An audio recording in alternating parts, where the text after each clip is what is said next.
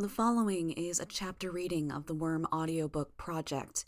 Please support the original author at parahumans.wordpress.com or by donating to his Patreon at patreon.com slash wildbow. Arc 21, Imago, 21.6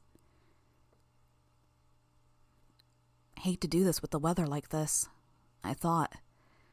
I thought about the meeting Parian had arranged with Miss Militia, but my hand is being inadvertently forced.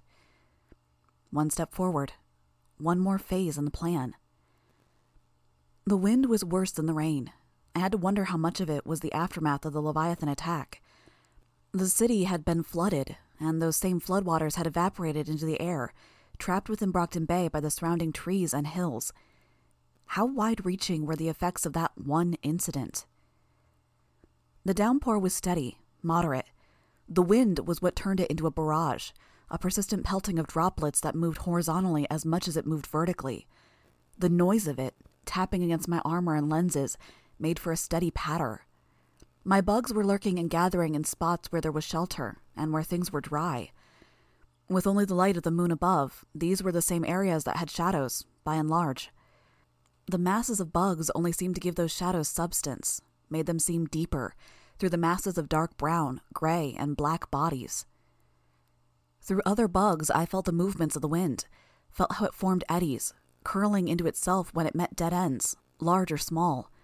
I could, with a small number of bugs, feel how strong and steady the gale was where the buildings weren't tall enough to break it up. They helped me track the others around me, through bugs that took shelter in the drier folds of their costumes. The Undersiders were here, Minus Tattletale, we were all standing in the street a distance away from a squat building. Regent was off to one side, ready to trip up our enemy if they made for a sudden appearance. Rachel hung back, corralling her forces, while the rest of us watched the building for any hint of trouble. But Grue stood next to me. I appreciated his presence, his casualness, in light of the way we'd effectively parted. I could sense the ambassadors. Citrine and Othello were there, so were four new recruits Jacklight, Ligeia, Lizardtail, and Codex. The fifth potential recruit hadn't been so lucky. The four of them stood off to one side in the shelter of Citrine's power, listening as she gave instructions. The area around them was somehow faded in terms of color there.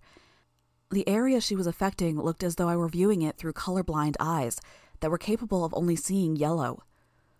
Water wicked off them as though they were waterproof, leaving them utterly dry even in the wind and rain. Lizardtail's power was pressing against me, even from the other side of the street. It penetrated my costume to the skin, making my skin tingle and ensuring that I was always aware of where he was. It was like the sensation of standing in front of a fire, just close enough to feel as though the heat had a physical form, just close enough to be bearable. It wasn't hot, though. It was cold, if anything. The rest of our forces were marshaled throughout the area.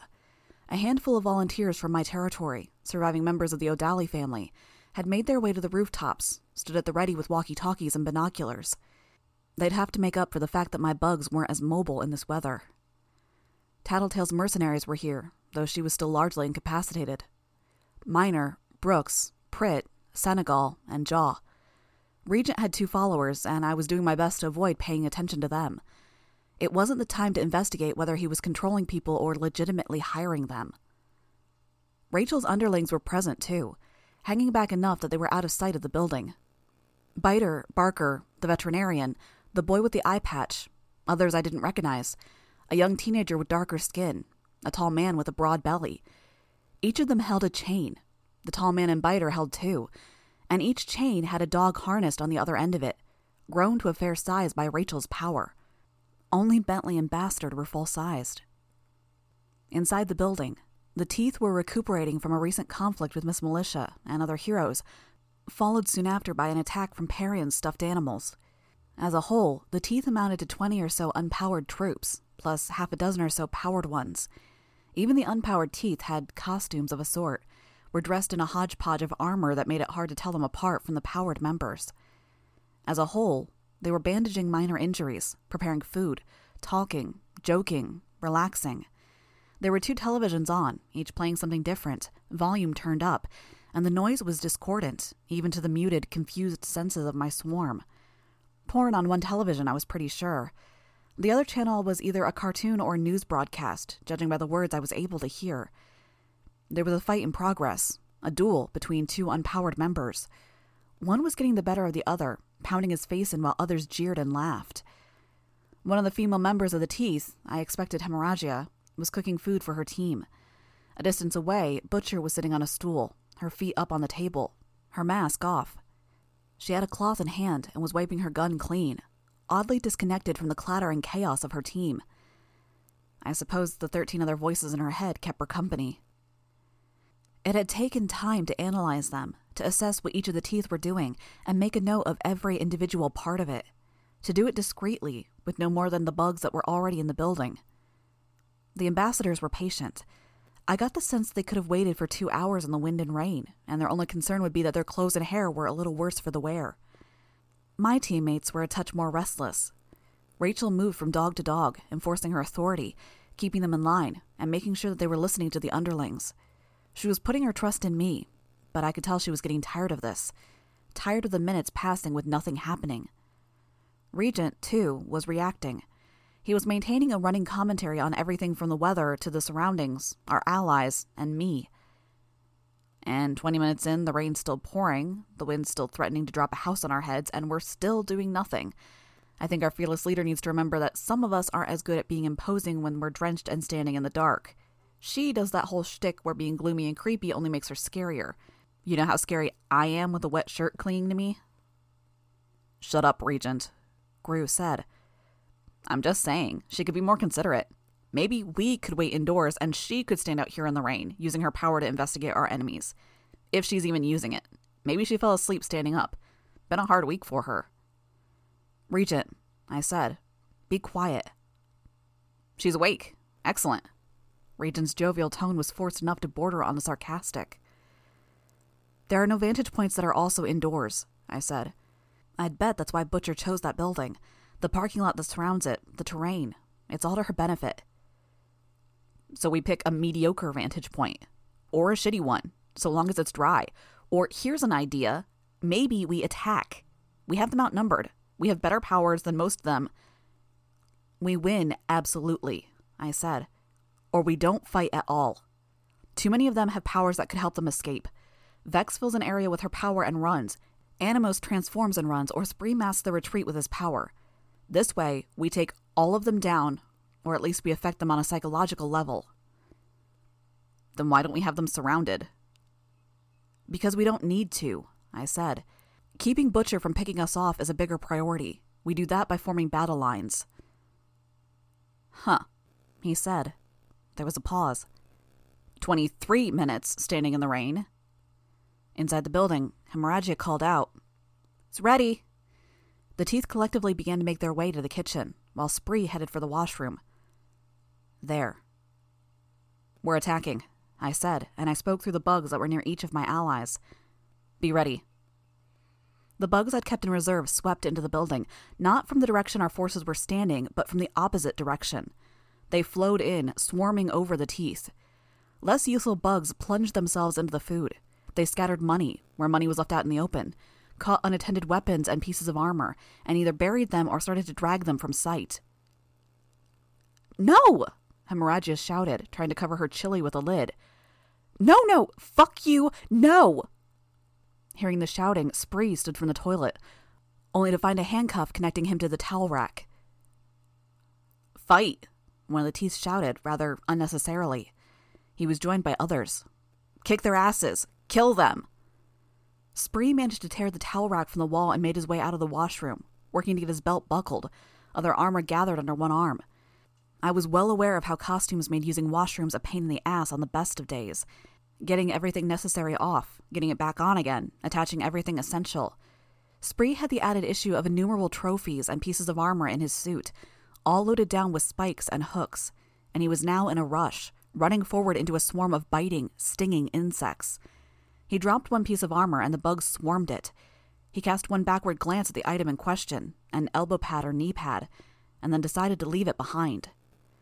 It was little things that would deliver a hit to their morale attacking while they were tired, spoiling a meal they were anticipating, throwing everything into disarray. If they happened to come out ahead in the fight, or if any of them slipped away, they might return to reclaim their things, and they'd find cockroaches had chewed through the cords and internal wires of their televisions, that pantry moths infested their food supplies, and every article of clothing was infested with lice. And if they entered this fight mad, all the better. It would mean they were gunning for us instead of running. The first person out the door was caught by a trip line of spider silk. Others trampled over him. One fired a gun into the darkness beyond. Wrong door, wrong end of the building. And the door had somehow closed and locked behind them. The powered members weren't in that group, though. As disorganized as the rank and file members were, the capes in the gang were only looking to their boss, gathering in the kitchen. Butcher didn't react as bugs bit and stung, and capsaicin laced bugs found her eyes and nose. Her skin was too tough, and she didn't feel pain thanks to Butcher 12's powers. She was composed as she lifted a gun that would normally have been mounted on the back of a truck. Without putting it down, she held it with one hand and donned her mask. She turned our way, as though it wasn't even a question. A sensory power. Butcher 2, the ability to see people's veins, arteries, and hearts through walls. She had the powers of 13 capes, watered down, plus her own. Some of those capes had possessed multiple abilities. By power or by cunning, each had managed to kill the last. This butcher had the resources of each of them. She led her group through the doors toward us, as silent as they were noisy. I'd almost expected her to do the inverse of what she was doing and send her foot troops in first. Instead, she was the first through the doors, her powered allies immediately behind her. Her foot troops were the last to arrive, traveling around the length of the building, swearing all the way. They filled in the gaps of her group and gathered behind. It was a different dynamic than some of the groups we'd fought. These weren't loyal soldiers or people fighting because they had nothing to lose. They were opportunists, riding the coattails of the ones with real power, hyenas picking up the scraps that were left behind after the lions had supped. Spree was the first to use his power, and I got a sense of just how and why the group had arrived at this present strategy. It wasn't just that Butcher was dangerous enough to walk face first into danger, they had Spree to form their front ranks. Four Sprees split off from him as he stood there, slightly hunched over as if bracing himself against a recoil. They were produced with such force and speed that they briefly flew through the air, stumbling slightly as they hit the ground running. Three more sprees were a fraction of a second after the first wave, with even more following a half second behind them. 15 or so sprees in three seconds, before I'd even had a chance to call out an order. Duplicates produced at the rate that a machine gun spat bullets. They ran, some screaming, others swearing aloud as they closed the distance between our two groups, charging as a mass, limbs flailing, weapons. Weapons? It was hard to see in the rain, but the sprees were all subtly different. Some had knives or pipes that they could bludgeon with, others had guns, and more had improvised weapons. The mixing and matching of their armor was different as well. There was a drawback, though. Whatever they were, as solid and innumerable as they might have been, they were dumb, getting dumber every second they were alive. He was producing a tide of bodies, but they weren't capable. They were good for little more than sheer body mass and violence. By the time the first ones reached us, they were barely able to put one foot in front of the other. One reached me, swung a table leg at me in a wide, predictable swing. I caught it, twisted his arm, and pushed him into a spree that was stumbling forward from behind him. They both fell, and neither seemed to have the wherewithal to climb to their feet before they were trampled underfoot. It felt like fighting an infant with the size and strength of a grown man, except there were fifty or sixty of them. A hundred? The street was nearly filled with the bastards, from sidewalk to sidewalk, a mob between the teeth and us.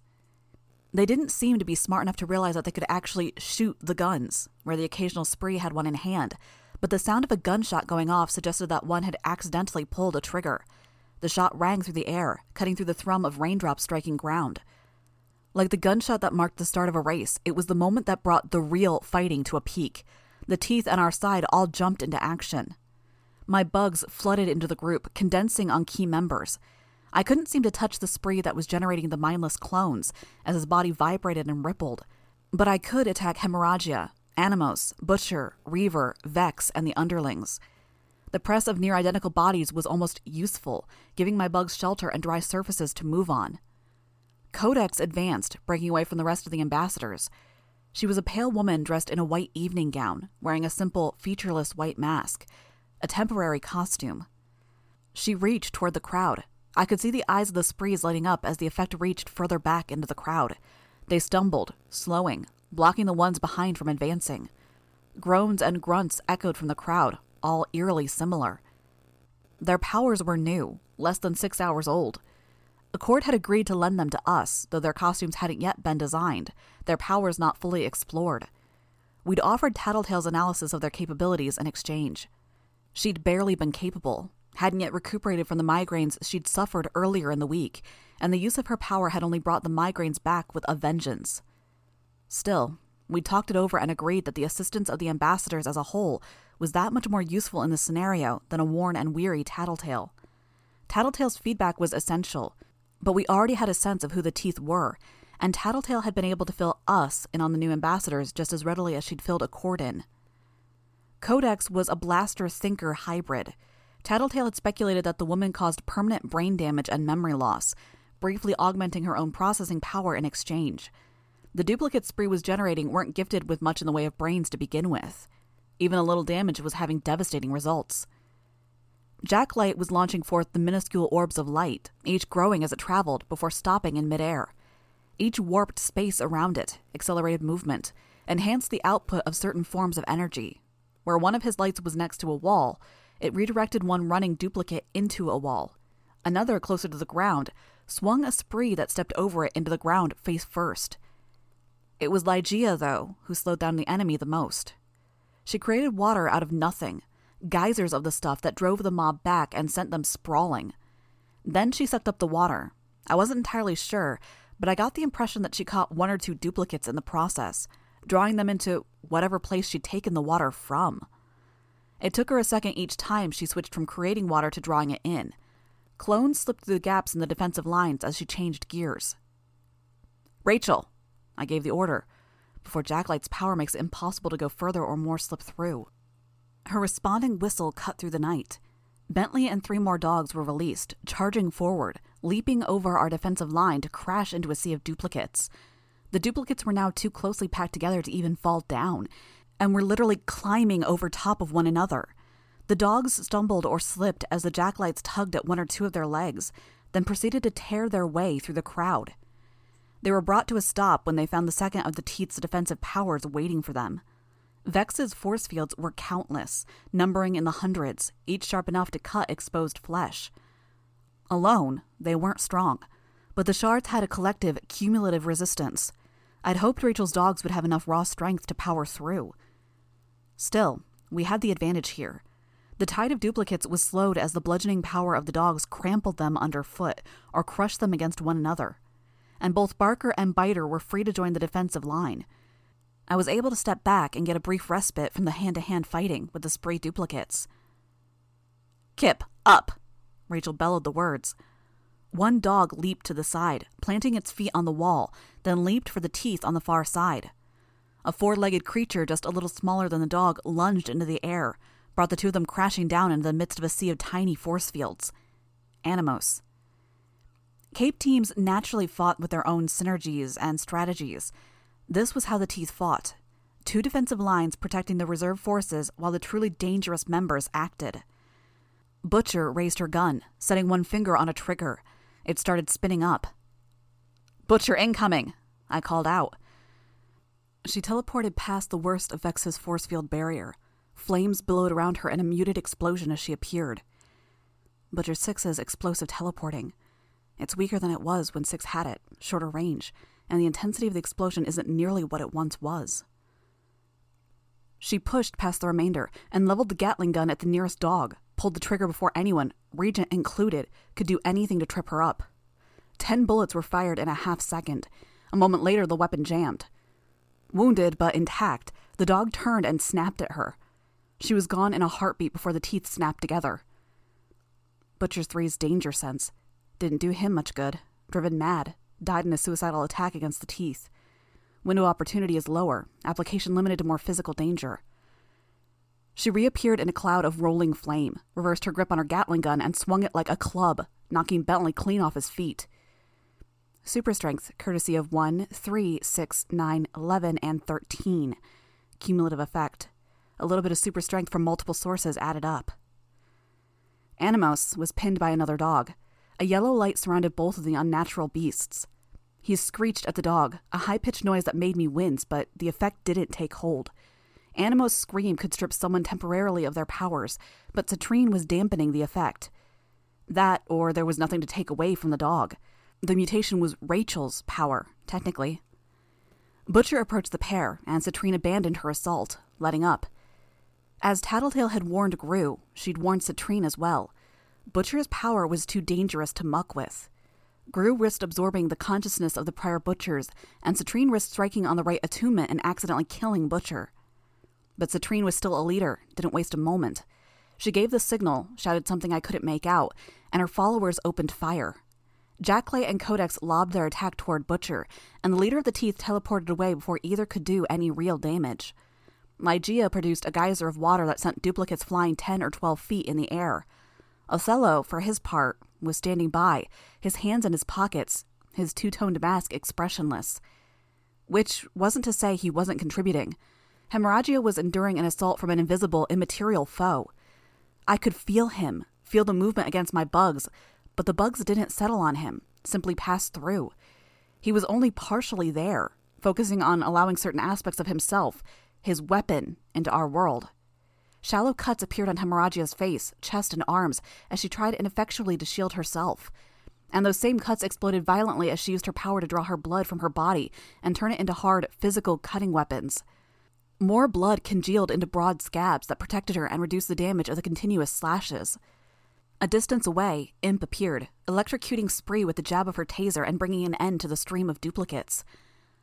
Not that the duplicates were doing as much damage as they had been. Like lemmings running off a cliff, many were scaling the piles of fallen clones and promptly running into Vex's force field, only adding more corpses to the virtual hill of corpses that separated us from the other members of the Teeth. Our two strangers were doing much of the work in dealing with the back line. That left us to deal with Butcher. Bentley had recovered and charged her. She responded by hitting him with a wave of pain, putting him off his guard so she could strike him aside. Butcher One, inflicted agony at range. Bentley was quick to recover, quick to push past the pain that she was inflicting and attack. She prepared to strike him again. Regent knocked her off balance. She was caught off guard as Bentley struck her with one paw. She teleported out of Bentley's way before he could follow through with the attack, appeared in between Regent and I, surrounded by our capes. We staggered back as flame washed over us. I felt my focus begin to slip, thoughts of violence filling my mind. I itched to attack her, to hurt her. I sent my bugs in, but that was the one gesture that set the others in motion. Without realizing it, I found myself charging her. Biter and Regent were among those caught in her spell. We attacked her as mindlessly as spree duplicates had attacked us. My knife stabbed at her armor, doing too little damage. I stabbed again, found a vulnerable spot at the back of her neck, just below her hairline. I dragged the knife through her flesh. Even without turning to face me, she elbowed me, and all the strength I had went out of me. I careened a distance away, tumbled, landed amidst spree clones. They clutched feebly at me while I reeled. Lizard Tail's power pressed even harder against me. I could feel the edges of my injuries tingling, the wounds slowly knitting closed. Far slower than they should have been, given the earlier demonstration of Lizard Tail's power. Either he was weaker or her ability to inflict wounds that progressively got worse over time was taking away from the power of his regeneration. Butcher had a grip on Regent, threw him into Biter with enough strength to take the two of them out of the fight. Possibly enough strength to kill one if Lizardtail's power wasn't able to outpace the internal damage done.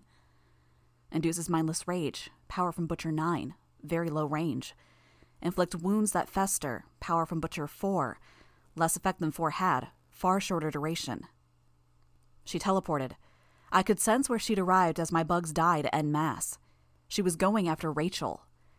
I had lines of silk prepared, did what I could to bind Butcher. She struggled briefly, then teleported free of them. Codex and Ligeia directed attacks her way, and again, Butcher disappeared before either could really affect her.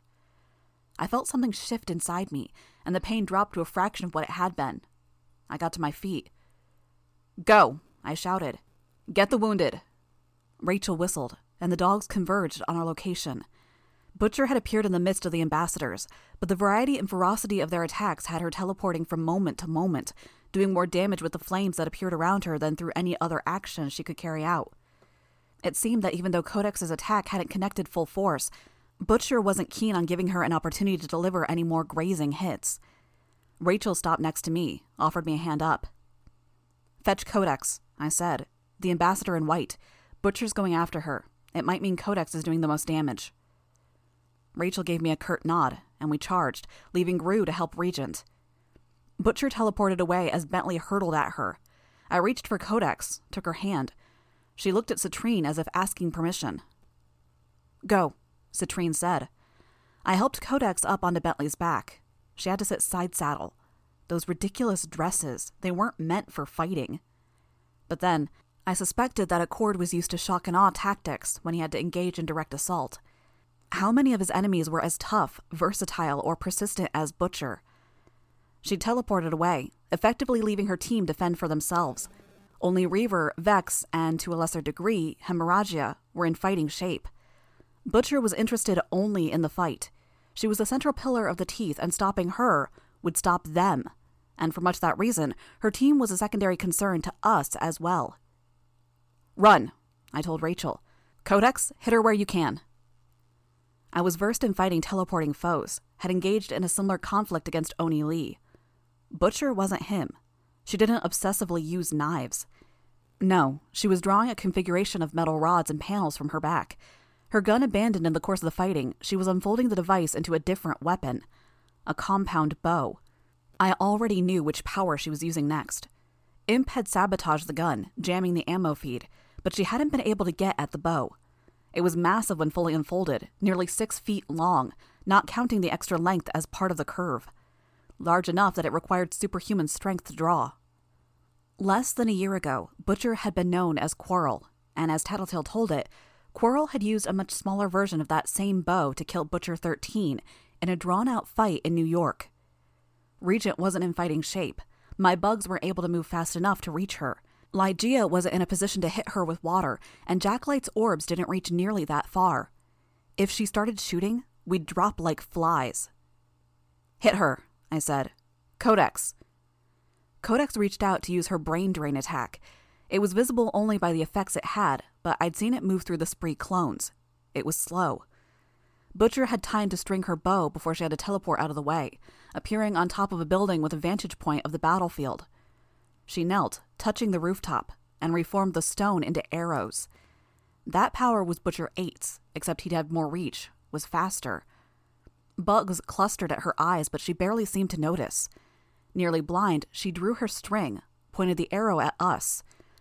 Before I could react, shout a warning, Codex hit me with enough force to nearly unseat me, despite how I was sitting astride Bentley. Something else struck my shoulder with enough force to tear half the armor away. The new villain slumped and fell, joined by the piece of my armor that had been sheared off. An arrow neatly penetrated her neck. Butcher drew her bow again. She didn't miss, she did something to warp space or adjust the very fabric of reality so her shots always struck the intended target. She aimed toward my teammates, paused, lowered her weapon a second as if momentarily confused. The bow swept in the ambassador's direction.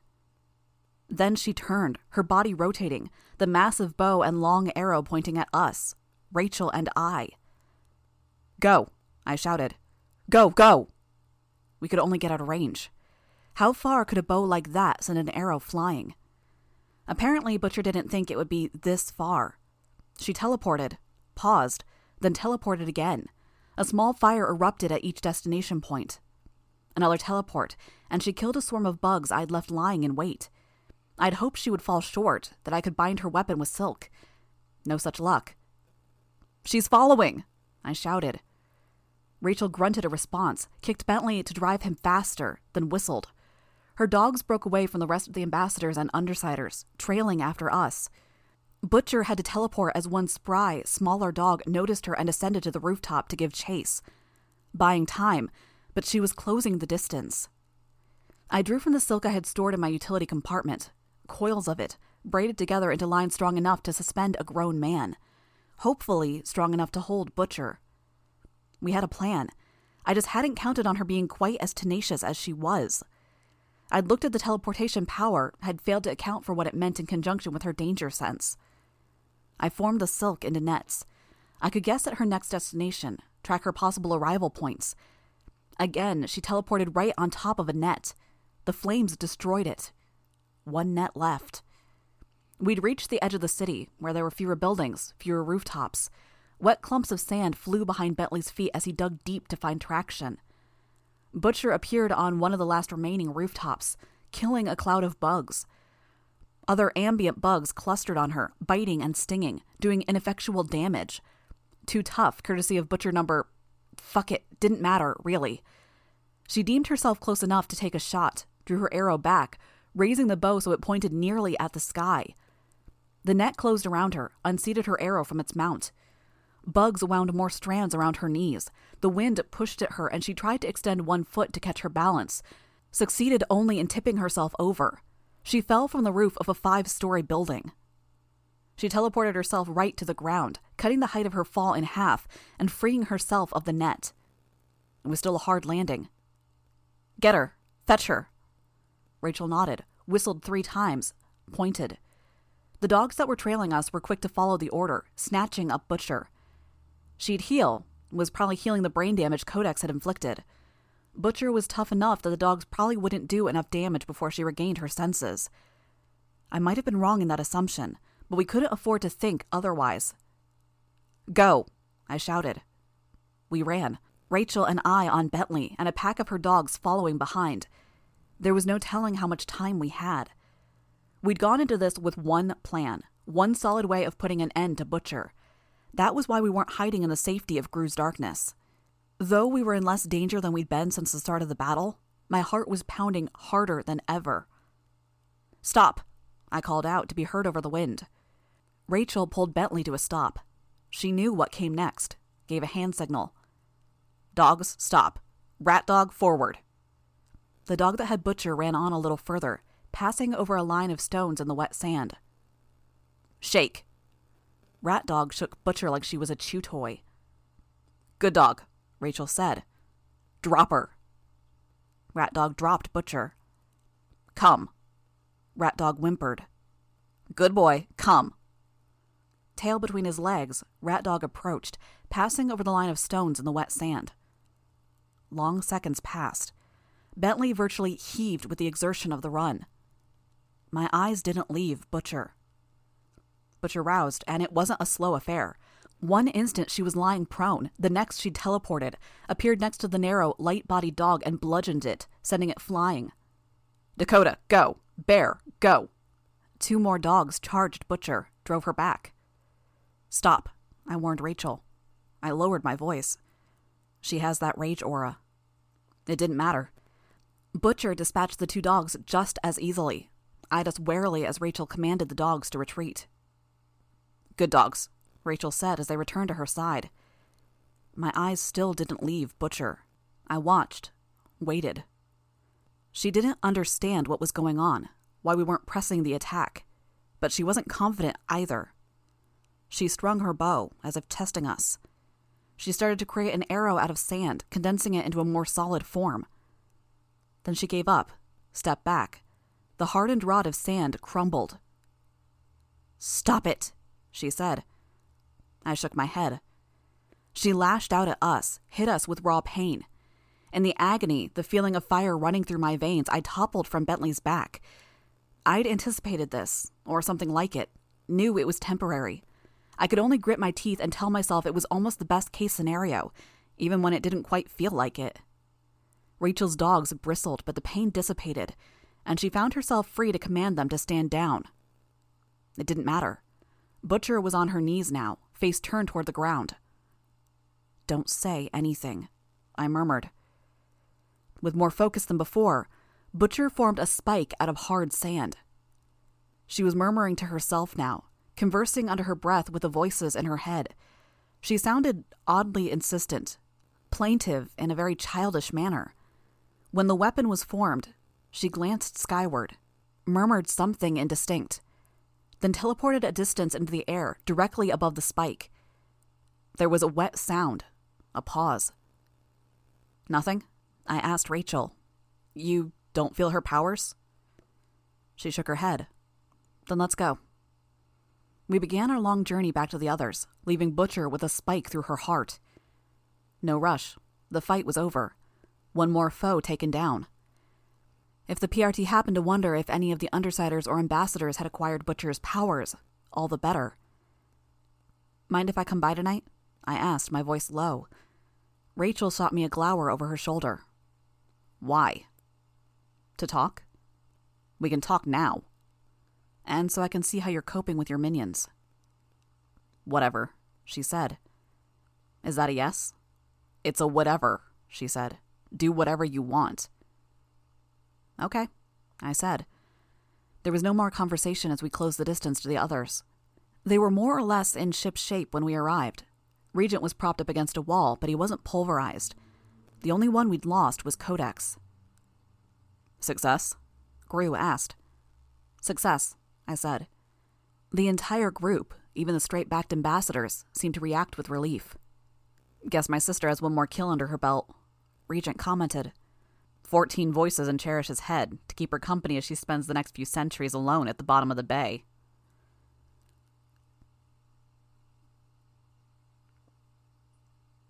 Daddy! A toddler squealed. No older than three, the small child waded past a pack of dogs to her father, the tall, large bellied man who I'd seen handling some of Rachel's dogs. Rachel ignored the reunion, greeted the dogs who milled around her, barking and whining in joy as their master returned. Food? She asked me, almost as if it were an afterthought. Sure. Someone make something, she declared. I will, a darker skinned teenage girl declared. She looked to be of mixed race, with brilliant blue eyes that didn't match up with her brown, coarse hair and skin. Hamburger, Rachel said. Okay, the kid said. Anything else? No. Vegetables, I cut in. Something healthier. Rachel shrugged. That grilled crap you made before with the long green vegetables. The asparagus? Yeah, that was good. The kid looked like she'd just won the lottery, almost bursting with joy. Barker, Biter, and the veterinarian all set to basic chores around the place, as if it were routine. No one seemed to begrudge the fact that Bitch was taking it easy while they worked. Not even Barker, who had been somewhat prickly the last time I'd run across him. Either she'd earned their respect, or they'd learned how stubborn she was. I wanted to talk to you about the future, I said. Hmm, Rachel said, reclining. The dogs were clustered around her feet, the larger ones laying their heads in her lap. It's problematic having you patrol the area out here, scaring the locals. You know that, right? Rachel shrugged, apparently unconcerned. I watched as the man with the three year old girl joined one of Bitch's other followers, a woman who had apparently been babysitting the child. He fished in one pocket for money, then handed it over. His voice was quiet, a mumble. When somebody helps you out, what do you say? Thank you, the toddler chirped. The woman only scowled. I saw Rachel out of the corner of one eye, watching. The man made his way to the kitchen, nearly running into the darker skinned girl who was already cooking, past Barker and Biter, before finding a place to sit with the child. Despite his size, his presence, the man with the child didn't make eye contact with anyone, almost flinched at it, even in the face of a hundred pound girl. Mentally disabled? Developmentally delayed? Or had he suffered a trauma? Between the way the girl had been so overjoyed with the slightest praise and the man's attitude, I was wondering if maybe Rachel's people were somehow just as damaged as she was. There's one possibility, I said to Rachel. A role you could play in this. You don't have to, just putting it out there. What's that? The portal. It sounds like it's going to be a thing. There's a whole world out there with nobody around.